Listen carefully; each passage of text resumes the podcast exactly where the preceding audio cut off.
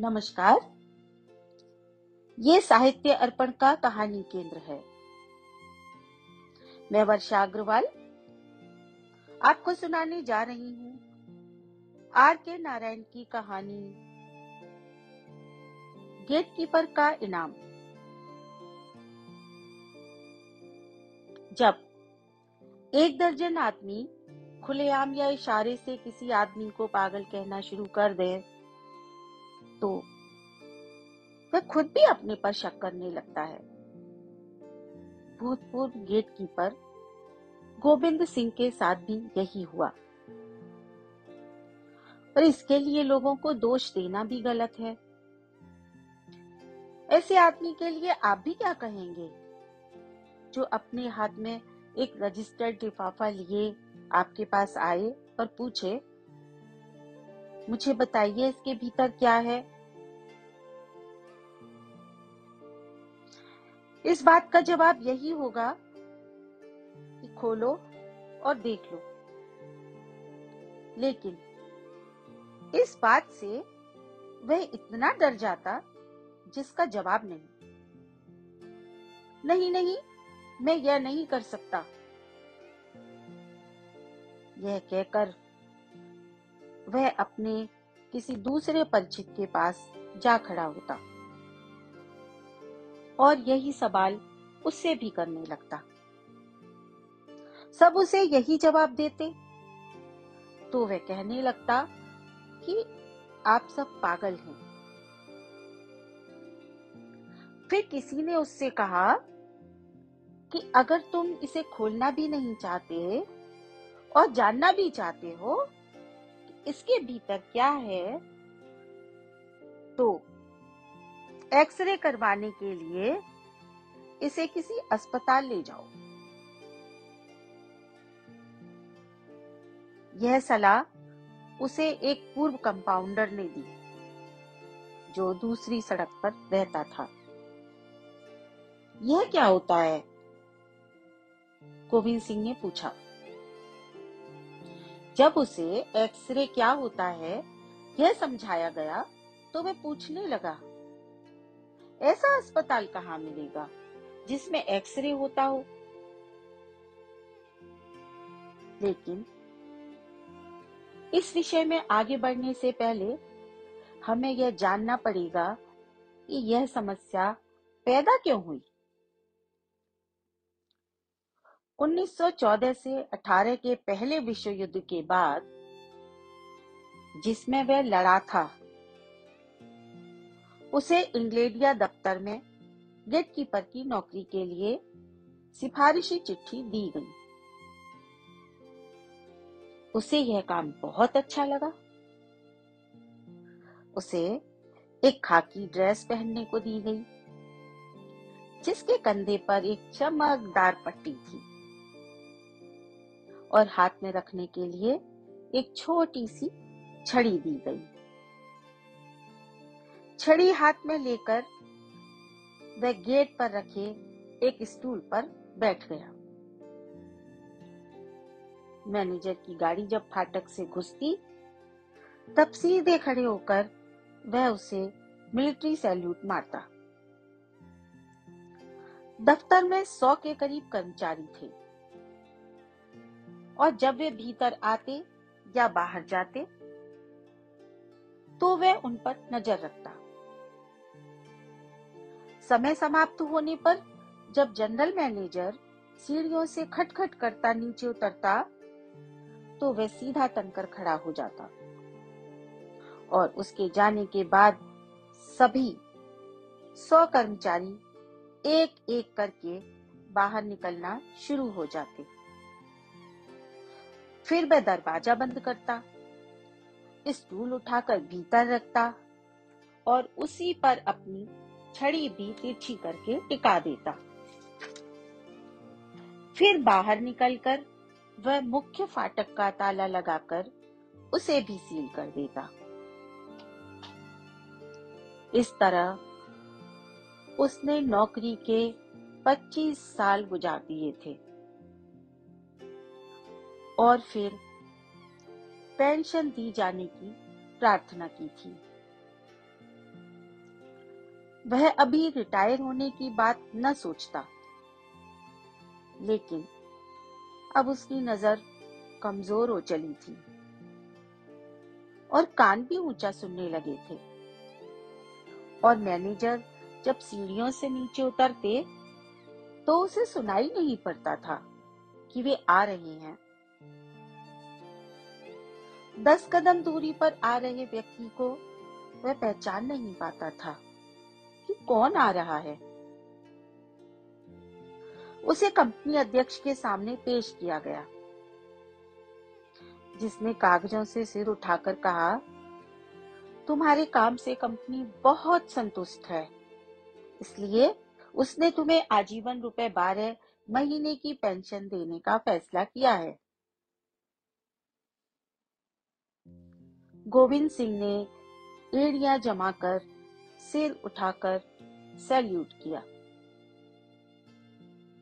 फिर पीछे घूमकर प्रसन्न मन कमरे से बाहर निकल आया। यह दूसरी बार अध्यक्ष ने उससे बात की थी। पहली बार तब, जब उसे इस कंपनी में नौकरी दी गई थी। तब वह जैसे ही अपनी ड्यूटी पर आकर खड़ा हुआ था, अध्यक्ष ने भी दफ्तर में पैर रखा। नया आदमी देखकर उसने पूछा था, कौन हो तुम? और उसने सैल्यूट मारकर फुर्ती से जवाब दिया था, सर, मैं नया गेटमैन हूँ।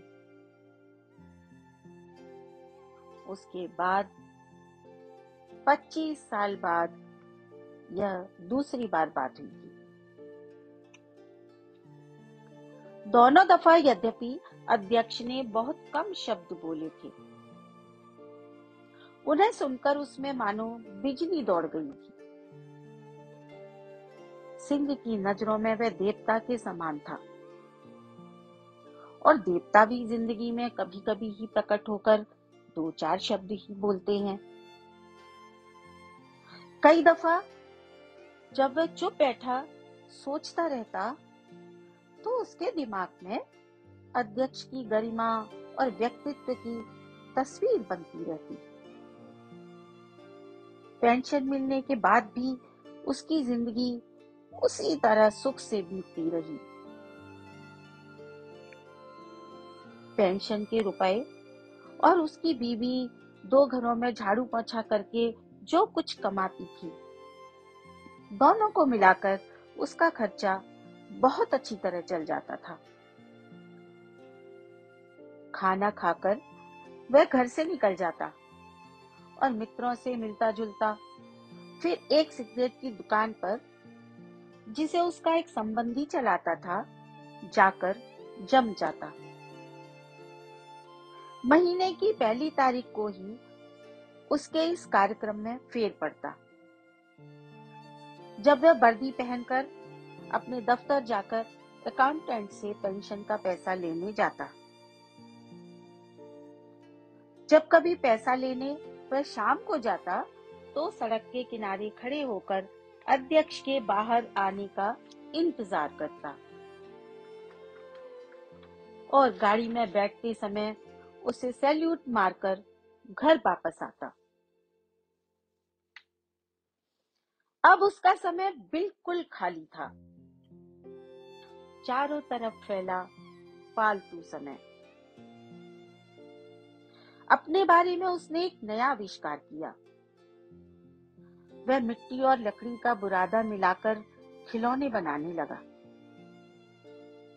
उसे अचानक ही एक दिन इस बात का ज्ञान हुआ, जब एक बच्चा अपना टूटा खिलौना लेकर आया और उसे ठीक करने को कहने लगा। उसने खिलौना ठीक ही नहीं कर दिया। उसे पहले से अच्छा एक अलग खिलौना बनाकर भी दे दिया। इस बात से उसे खुद भी बड़ी खुशी हुई और इसके बाद वह इसी काम में लग गया। उसके घर के पिछवाड़े काफ़ी अच्छी मुलायम मिट्टी थी। और संबंधी की सिगरेट की दुकान के बगल में आरा लगा था, जहाँ उसे लकड़ी का बुरादा मिल जाता था। रंग वह दुकान से खरीद लेता था। दो चार आने में बहुत से रंग मिल जाते थे। अब उसका समय बड़ी तेज़ी से बीतने लगा। घर के सामने की जगह में उसका काम शुरू हो गया। और देखते ही देखते रंग बिरंगे तरह तरह के खिलौनों की नुमाइश ही खड़ी हो गई। यह एक पूरी दुनिया थी। पशु पक्षी आदमी, मकान पूरे पूरे गाँव और बाज़ार। फाटक पर खड़ा वह जो भी देखता रहता था भिखारिन मदारी, अफसर, खोमचे वाला, सब्ज़ी बेचने वाली, सब कुछ उसने बनाकर पटरी पर सजा दिए। मिट्टी और बुरादे से ये सब बनाकर वह इन्हें लकड़ी के पतले टुकड़ों में जड़कर सामने सजा देता। फिर इन्हें उसने सिगरेट की दुकान पर रखना शुरू कर दिया। जहाँ इनकी बिक्री भी होने लगी, पैसा भी आने लगा। लेकिन पैसे से ज़्यादा खुशी उसे इन्हें बनाकर मिलती थी। दूसरी दफ़ा जब वह पेंशन लेने गया, तब अपने साथ अपना सबसे अच्छा खिलौना सड़क का दृश्य लेकर गया। उसे अकाउंटेंट को देकर बोला, इसे साहब को दे देना। इसके बाद फिर जब वह पेंशन लेने गया तो एक और खिलौना खेलते हुए बच्चे साथ ले गया और उसे भी अकाउंटेंट को दे आया। पूछा, साहब को मेरा खिलौना कैसा लगा? अच्छा लगा। यह खिलौना भी उन्हें दे देना। इसके बाद हमेशा वे अपने साथ एक खिलौना साहब को देने के लिए ले जाता। और अकाउंटेंट से पूछा, साहब को खिलौना कैसा लगा? हर बार उसे यही जवाब मिला। बहुत अच्छा लगा उन्हें। उन्होंने कहा, बहुत अच्छा बनाया है। इसके बाद उसने एक बहुत बड़ा खिलौना बनाया, जिसमें उसने दफ्तर का फाटक बनाया। गेट पर एक वर्दी पहने खड़ा है, साहब गाड़ी से उतर रहे हैं। यह सारा नज़ारा बड़ी कुशलता से अंकित कर दिया। यह सबको बहुत शानदार लगा। और उसे खुद अपने पुराने दिनों की याद आ गई। इसे भी साहब को देने के लिए वह अकाउंटेंट को दे आया। इसे देखने सारे दफ्तर के लोग जमा हो गए और वाह वाह कहने लगे। एक बोला, तुम खुद भी इसमें बड़ी शान से खड़े हो इतनी तारीफ़ सुनकर उसे कुछ डर भी लगा। और वह बोला, साहब, इसे देखकर खफा तो नहीं होंगे?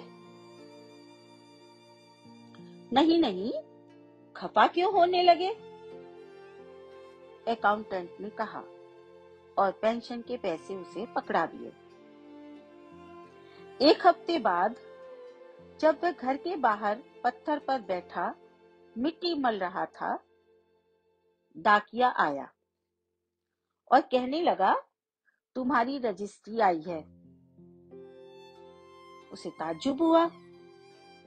बोला, मेरे लिए रजिस्ट्री? उसे तो साधारण चिट्ठी लेते हुए भी डर लगता था। अब तक सारी ज़िंदगी में उसके लिए तीन ही चिट्ठियाँ आई थी। और जब तक वह इन्हें पढ़वा कर सुन नहीं लेता था कि क्या लिखा है, तब तक वह कांपता ही रहता था। और अब अचानक यह रजिस्टर्ड चिट्ठी आ पहुँची थी। उसके लिए पहली रजिस्टर्ड चिट्ठी। रजिस्ट्री से तो वकील ही चिट्ठियाँ भेजते हैं, है ना? वह परेशानी से कहने लगा।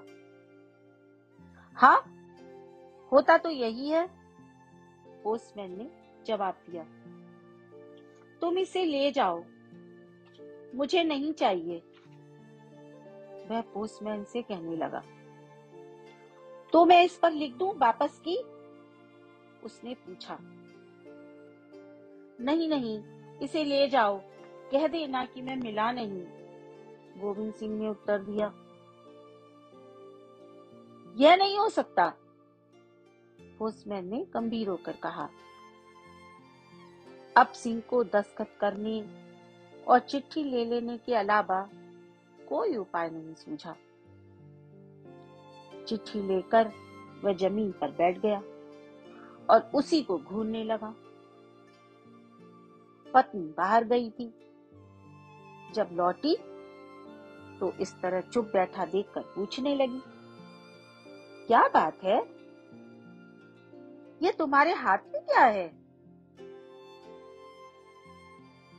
घुटी सी आवाज़ में उसने कहा, यह रजिस्ट्री आई है। और चिट्ठी उसकी ओर फेंक दी, क्या है इसमें? मुझे क्या पता? हमारी बर्बादी की खबर हो सकती है। यह कहकर वह फूट पड़ा। पत्नी उसे एक मिनट देखती रही। फिर कुछ ज़रूरी काम निपटाने घर में चली गई। कुछ देर बाद वापस आई। तब भी उसका यही हाल देखकर कहने लगी। खोलकर क्यों नहीं देख लेते इसे? किसी से ले जाकर पढ़वा लो। इस पर तो डर के मारे उसने हाथ खड़े कर दिए। तुम नहीं जानती, क्या कह रही हो? इसे खोला नहीं जा सकता। इसमें शायद लिखा हो कि मेरी पेंशन रोक दी गई है। और पता नहीं साहब ने क्या कुछ कहा हो। तो दफ्तर जाकर उन्हीं से क्यों नहीं पूछ लेते? मैं दफ्तर जाऊँ। मैं तो वहाँ अब अपनी शक्ल भी ना दिखाऊँगा। वह धीरे धीरे बोलता रहा, सारी ज़िंदगी मेरे खिलाफ एक भी बात नहीं कही गई है। अब वह कांपने लगा। मैं जानता था। दफ्तर का मॉडल बनाकर मैं परेशानी मोल ले रहा हूँ। पहले भी जब मैं कुछ बनाकर ले जाता था तो सारा दफ्तर इकट्ठा होकर तारीफ़ करने लगता था। यह सब भी साहब के कानों में ज़रूर पहुँचा होगा। यही सब कहता, चिट्ठी हाथ में लिए, वह घूमता रहा। खाने में उसकी रुचि पर घूमता। जो साफ़ सुथरी सैनिक की उसकी ज़िंदगी को देखते हुए लोगों को बहुत अजीब लगता था। उसकी पत्नी की मानसिक शांति भी समाप्त हो गई थी और वह भी पति के लिए बहुत चिंतित रहने लगी थी। उसे जो भी मिलता, उससे वह यही सवाल करता, इस पत्र में क्या है? मुझे बताओ। लेकिन वह इसके लिए तैयार नहीं होता था कि पत्र खोलकर देखे कि उसमें क्या लिखा है। अंत में यही हुआ कि सिंह ने एक्सरे वाले अस्पताल का पता लगाया, जो रेस कोर्स रोड पर था। जब वह फाटक पर पहुँचा तो देखा कि वहाँ गाड़ियों की लाइन लगी थी। और बाहर एक गोरखा सिपाही खड़ा था। सोफों पर बैठे बहुत से लोग पत्रिकाएँ और पुस्तकें पढ़ रहे थे। उन्होंने सिंह की तरफ़ एक हल्की सी नज़र डाली और फिर पढ़ने में लग गए। वे दरवाजे पर असमंजस की स्थिति में खड़ा रहा। यह देखकर एक सहायक उसके पास आया और पूछने लगा, तुम्हें क्या चाहिए? सिंह ने उसे सैल्यूट किया और चिट्ठी सामने बढ़ाकर पूछने लगा, मैं जानना चाहता हूँ कि इसमें क्या है? सहायक ने कहा, खोलकर देख लो। लेकिन सिंह ने कहा लोगों ने कहा है कि आप इसे खोले बिना बता सकते हैं कि इसमें क्या लिखा है। आप कहाँ से आ रहे हैं? सिंह ने उसे अपनी ज़िंदगी का पूरा ब्यौरा दिया और अंत में कहा, मैंने ज़िंदगी भर बिना शिकायत के नौकरी की है। अब मुझे लगता है इसमें मेरे लिए कोई परेशानी छिपी है। यह कहते हुए उसकी आँखों में आँसू आ गए। सहायक ने अचरज से उसे देखा। जो और भी बहुतों ने यह सुनकर किया था। फिर मुस्कुराकर कहा, घर जाकर आराम करो। तुम्हारी तबीयत ठीक नहीं लगती। जाओ, घर जाओ। आप मुझे यह नहीं बता सकते कि इसमें क्या लिखा है? बहुत दयनीय होकर उसने फिर कहा। सहायक ने पत्र हाथ में लेकर उसे देखा और पूछा, मैं इसे खोल सकता हूँ? नहीं नहीं नहीं। सिंह ने झपट कर पत्र उसके हाथों से ले लिया। उसकी आँखों में दहशत दिखाई देने लगी थी और लोगों ने भी सिर उठाकर उसे देखा और मनोरंजन के भाव से मुस्कुराए। सहायक ने नरमी से उसका कंधा थामा और बाहर ले गया घर लौटते हुए वह इसी पर सोचता रहा। ये सब मुझे ऐसे क्यों देखते हैं? क्या मैं सचमुच पागल हूँ? दिमाग में यह शब्द आते ही वह एकाएक सड़क के बीच में ही रुककर खड़ा हो गया। और चिल्लाकर कहने लगा तो यह बात है, यही बात है, मैं पागल हूँ, पागल! उसने खुश होकर सिर हिलाया। जैसे पूरी सच्चाई उसकी समझ में आ गई है। अब वह जान गया है कि लोग उसे अजीब नज़रों से क्यों देखते थे। वाह! अरे वाह! यह कहकर वह हंसने लगा। इससे उसे काफ़ी चैन मिला। मैं पागल हो गया था और मुझे इसका पता ही नहीं था। वह पिछले दिनों के बारे में सोचने लगा। एक एक दिन की सारी घटनाएँ, जब से उसने खिलौने बनाना शुरू किया था, उसकी आँखों के सामने से गुजरने लगी। 25 साल की इज्जतदार नौकरी करने के बाद कौन भला आदमी खिलौने बनाना शुरू करेगा? अब जैसे उसके शरीर के जोड़ खुलने लगे। और वह आराम से चलने लगा। उसे लगा कि वह उड़ भी सकता है। उसने दोनों हाथ ऊपर उठाए और सड़क पर दौड़ना शुरू किया। लोग उसे देखने के लिए रुक गए। तो वह चिल्लाकर कहने लगा, मुझ पर मत हंसो, मैं तो पागल हूँ।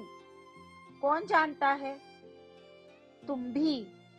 अगर मेरी तरह खिलौने बनाने लगोगे तो पागल हो जाओगे।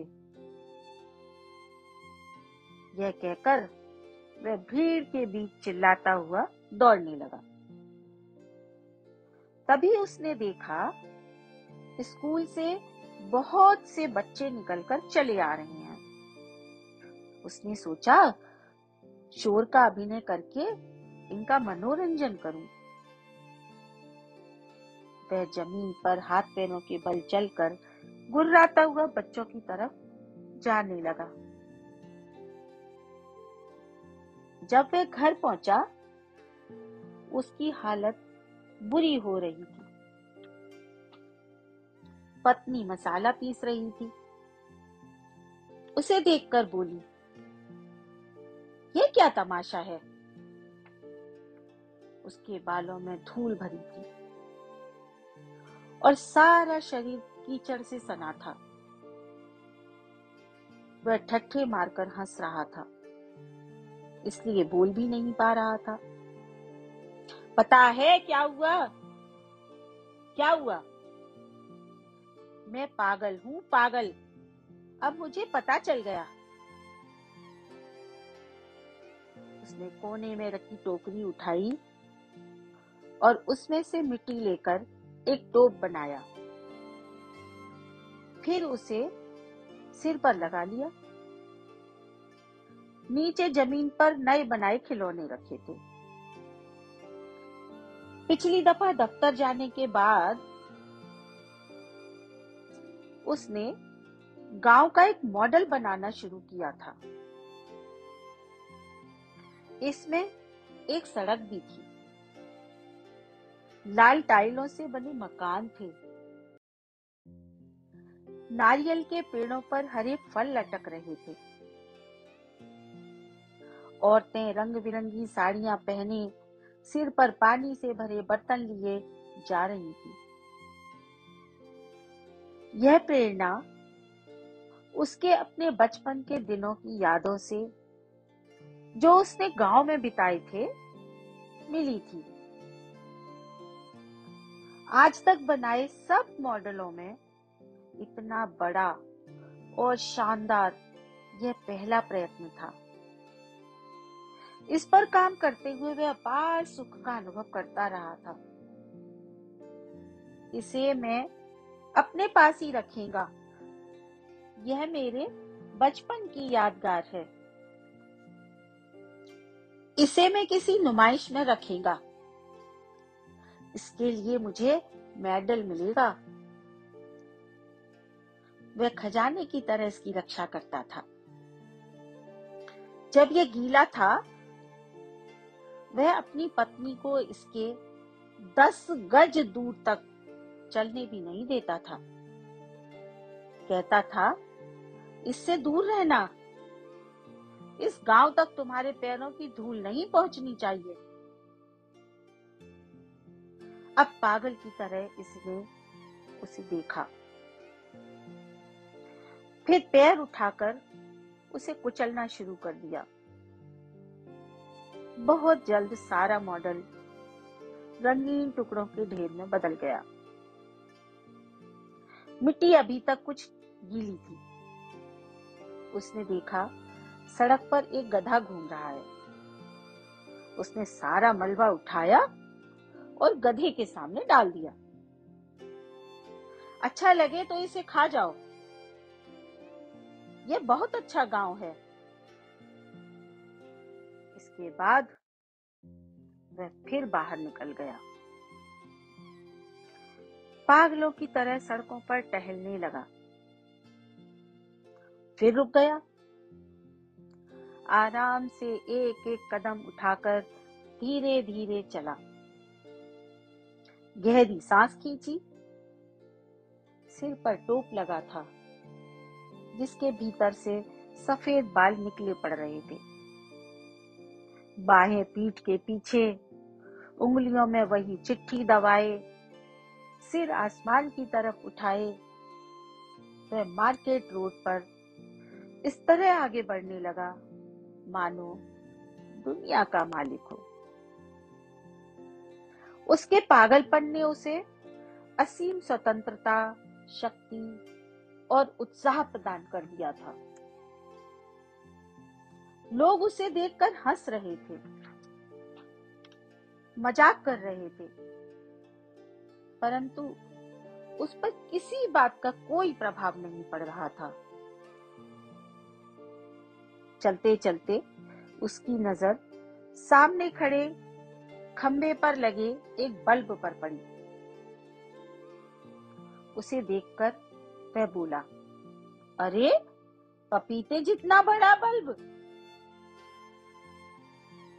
वह बहुत दिन से पत्थर मारकर उसे तोड़ने का विचार किया करता था, पर हिम्मत नहीं पड़ती थी। अब पागलपन की झोंक ने उसमें वह साहस और उत्साह पैदा कर दिया था कि यह काम कर डाले। ने ज़मीन से पत्थर उठाया और निशाना साध कर बल्ब की दिशा में फेंक दिया।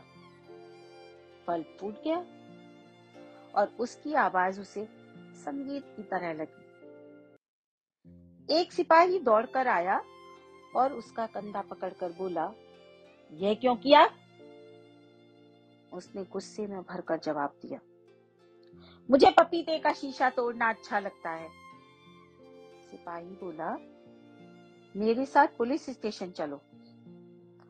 अरे हाँ मैं जब मैसोपोटामिया में था उन्होंने मुझे एक दफ़ा आधे राशन पर रख दिया था।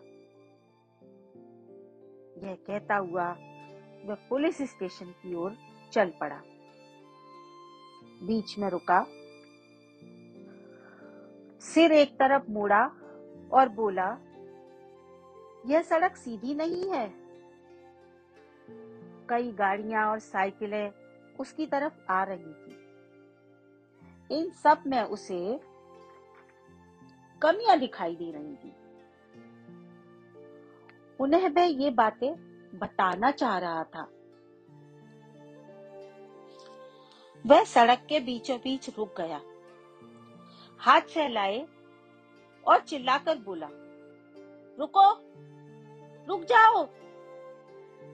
गाड़ियाँ रुक गईं। साइकिलों पर सवार लोग नीचे उतर आए और उसने भाषण देना शुरू किया। मैं जब मेसोपोटामिया में था, दोस्तों, मैं तुम्हें वह बातें बताऊँगा। जो तुम्हें पता नहीं है। सिपाही ने उसे किनारे की तरफ़ खींचा और गाड़ियों को आगे बढ़ने का इशारा किया। एक साइकिल वाला उसे ध्यान से देखकर उसकी तरफ़ आया और बोला, अरे, यह तो सिंह है। वही अपना सिंह अरे, तुम ये कैसे कपड़े पहने हो? तुम्हें क्या हुआ है भाई? पागलपन की रौ से धुंधली हुई नज़र से भी वह इस व्यक्ति को पहचान गया। ये तो दफ्तर के अकाउंटेंट थे। उसने आदत के मुताबिक सीधे खड़े होकर अकाउंटेंट को सैल्यूट किया और बोला, माफ़ कीजिएगा सर, मैं आपको नहीं रोकना चाहता। आप जा सकते हैं। यह कहकर उसने सड़क पर आगे इशारा किया और अकाउंटेंट को उसके हाथ में वही पत्र दिखाई दे गया। उसने लिफाफा पहचान लिया हालाँकि वह मुड़ तुड़ गया था और मिट्टी से भी सन गया था। सिंह, तुम्हें ये खत मिल गया? मिल गया, सर। लेकिन आप चलिए। इस बारे में कोई बात नहीं करनी है। क्या बात है? यह कहते हुए उसने लिफाफा छीन लिया और बोला तुमने इसे खोला क्यों नहीं है? यह कहकर उसने लिफाफा खोल लिया और पत्र निकालकर ज़ोर से पढ़ने लगा। जनरल मैनेजर को आपके भेजे मॉडल बहुत कलात्मक लगे हैं और इनके लिए वे आपको सौ रुपए के इनाम की घोषणा करते हैं। वे आशा करते हैं कि इससे आपको यह काम करने का प्रोत्साहन मिलेगा। और इस कला में आप और ज़्यादा प्रगति करते रहेंगे। पत्र अंग्रेज़ी में था। इसलिए उसका पूरा अनुवाद करके भी उसे सुनाया गया। और पत्र के साथ सौ रुपए का जो चेक नथी था, वह निकालकर उसे पकड़ा दिया गया। यह तमाशा देखने बड़ी भीड़ इकट्ठी हो गई थी। सिंह ने पत्र अपनी आँखों से लगाया, सिर पर हाथ मारा और ज़ोर से बोला, सर, आप बताएँ, मैं पागल हूँ या नहीं? तुम बिल्कुल ठीक लग रहे हो। तुम पागल बिल्कुल नहीं हो अकाउंटेंट ने कहा। सिंह यह सुनकर उसके पैरों पर गिर पड़ा। और आँखों में आँसू भरकर बोला, सर, आप देवता हैं, जो मुझे पागल नहीं कह रहे। यह सुनकर मैं बहुत खुश हूँ। अब टगो और घिराए और पूछने लगे, अब क्या बना रहे हो कलाकार? कुछ नहीं, सर। अब मैं कुछ नहीं बनाता। यह भले आदमी का काम नहीं है। यह कहकर उसने पैसे लिए और तेज कदमों से बाहर निकल आया।